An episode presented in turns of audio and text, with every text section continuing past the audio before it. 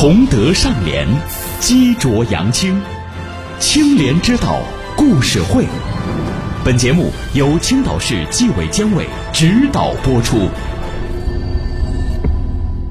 任性用权，自食苦果。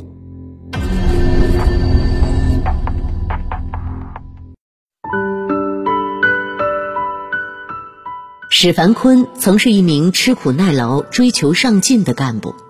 二零零零年参加工作以来，他凭着对业务的钻劲儿，迅速成长为业务骨干。二零一三年，史凡坤被委派至云安城乡规划设计院任院长。此时的史凡坤怀揣着满腔热忱，期许着在新岗位上干出一番成绩。史凡坤上任后，设计院的业务量有了突飞猛进的增长，县规划局核算给设计院的产值奖也有了很大提升，这让史凡坤很自豪。然而，眼看着产值奖越来越多，史凡坤的心态发生了变化。设计院的业绩是我的功劳，动用的那是我的人情和面子，凭什么我只拿一份钱？应该多拿点才合理。抱着这种盲目自大的想法，贪欲的种子在史凡坤心里逐渐生根发芽。二零一五年，史凡坤在核算县规划局发放给设计院的产值奖时，偶然发现，除去按考核办法发放给聘用人员的奖金后，还有十五万元的富余。面对着这笔近在眼前的奖金，史凡坤的贪念和私欲战胜了理智。如何套取这笔奖金呢？他找到在县内一家设计院任总工程师的好友柳江。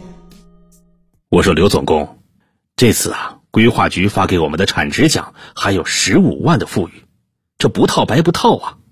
我寻思着以你的名义啊，和我签个设计协议，把这笔钱转到你那儿，你看怎么样？能套出来肯定好啊，只是你有啥好办法吗？别被上面发现了。嗨，签一个我们这边确实有的项目就看不出来了。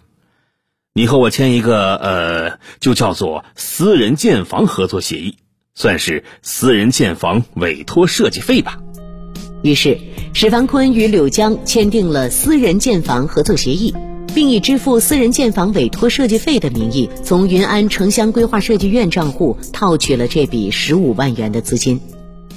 看着这么容易便赚得了第一桶金，史凡坤顿感找到了给自己加薪的好办法。他开始频繁地通过虚构设计协议的方式套取云安城乡规划设计院资金，短短三年多时间，数额就高达六十多万元。很快，套取设计院产值奖已无法满足史凡坤的欲望，他又琢磨出一条致富路：每年云安城乡规划设计院都会有一部分项目需要与异地设计院合作开展。后续由异地设计院将相应的项目分成支付给云安城乡规划设计院。这次承接到新项目后，史凡坤主动联系到梅州县的一家设计院院长胡永竹。老胡啊，我们设计院今年还有八十万的项目设计资金，是要通过和异地设计院合作的形式发放的。这几天呢，我刚承接了一个大项目，我寻思着找你帮个忙。让你们设计院把这个项目承接过去，这样你们拿到钱，再以给我分成的形式发给我，你看行不行？是个什么项目？我这边就是给你把资金周转一下吗？还需要做什么工作吗？项目呢，我指派我们的人去办就行，你们呐不用管。你那边就跟我签个协议，工程完工之后啊，我这边打个款就行了。回头啊。我给你个大红包，表示感谢。就这样，本应进入云安城乡规划设计院账户的项目设计资金，落入了史凡坤自己的口袋。任性用权，必自食苦果。史凡坤利用职务便利，先后多次套取、侵吞公款，共计二百多万元。最终，史凡坤受到了纪法的严惩。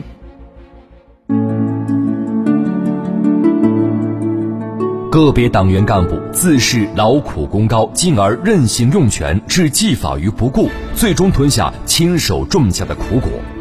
党员干部必须始终牢记手中的权力来自于人民，要做到心有所畏，行有所止，自觉依法用权、秉公用权、谨慎用权、廉洁用权，明白守住初心，方能行稳致远。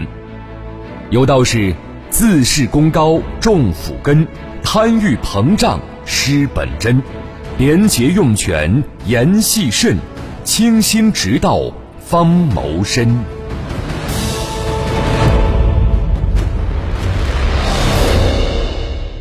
本期演播：王奔、贺然、邓哲、敬祥、孟阳，编剧制作：邓哲。